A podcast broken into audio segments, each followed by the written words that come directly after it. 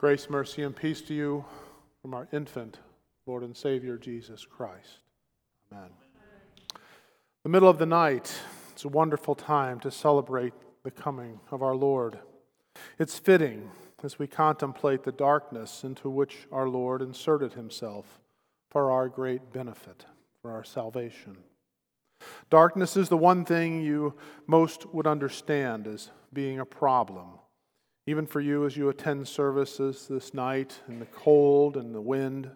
A dark night like this is not a time when you want the car to fail and to strand you, even for a short period of time in the darkness.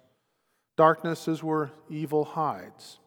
Crimes are most likely to be committed after dark, allowing a perpetrator to slip away into the darkness. As sinners, we too love darkness. We think it covers our deeds in some fashion, and that in darkness we can hide from God. We're so foolish and so boneheaded in our logic.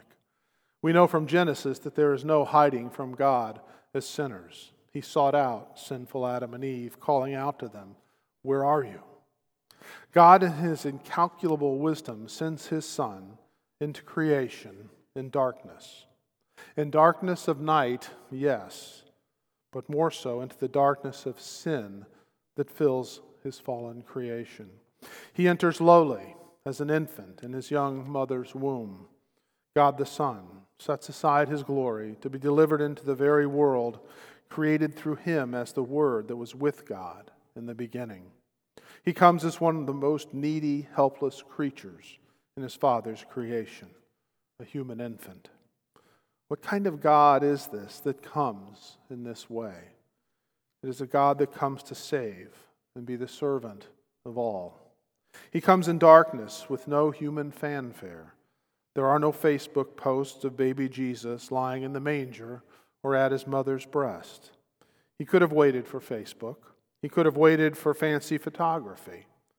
There are no baby showers spoken of, though there was almost a called off wedding due to Mary being with child before she was married to Joseph, her husband, who was not the child's father.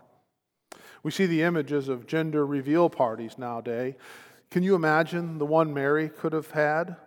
Well, the angel Gabriel told me it's going to be a boy and the Son of God. No. He came meekly in darkness he came to the utter darkness of sin that covered the earth and filled the hearts of all men and women. He came to shed light into that darkness, but hardly no one noticed. There was no welcoming party of wealthy aristocrats that might welcome him in splendor. As a matter of fact, many children would soon die as the earthly king at the time would try to protect himself and his own interests from the God and King of heaven who had entered creation to save even him in his wickedness. He came into darkness, lowly, and his coming was announced to the lowly, not to earthly kings or even high ranking Jews in the temple and synagogues. With all their learning, training, and enlightenment, you would think they would have been, had their hearts and minds attuned to the coming Christ and be the ones to first receive the news. But no, he came in darkness. He came the lowly, he came to the lowly, the lost, the blind, and the deaf. His coming was announced as the heavens opened and angels appeared, singing, Glory to God in the highest, in the skies over Jerusalem, for all to hear. No, not quite.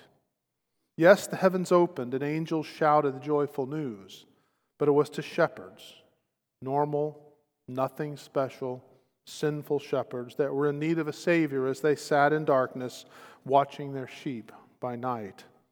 They, as insignificant as they were, were in the grand picture, of, as, as insignificant as they were in the grand picture of Roman and Jewish culture, were the first to hear the grand birth announcement from heavenly hosts that the Savior of all people had been born in Bethlehem.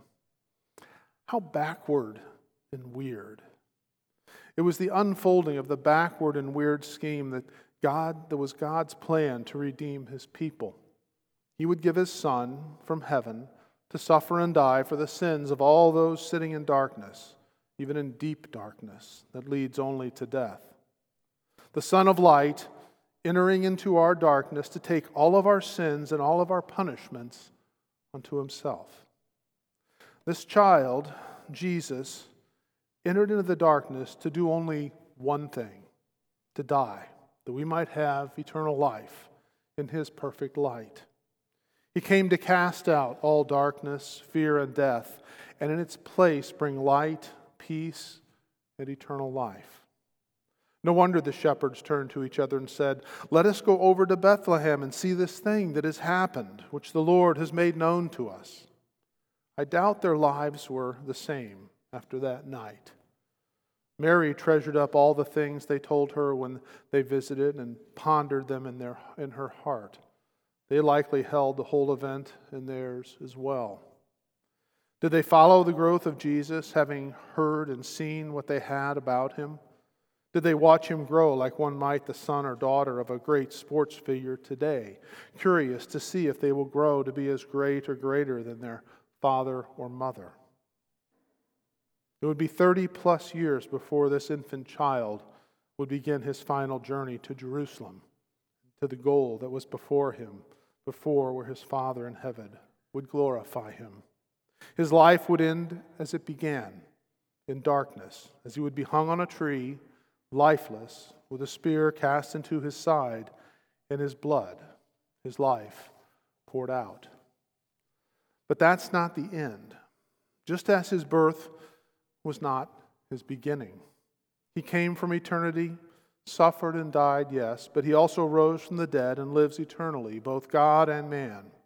He came into the darkness to destroy it, and he has done so for all who believe and trust in him in his name and what he has done to rescue them from sin, death, and the devil.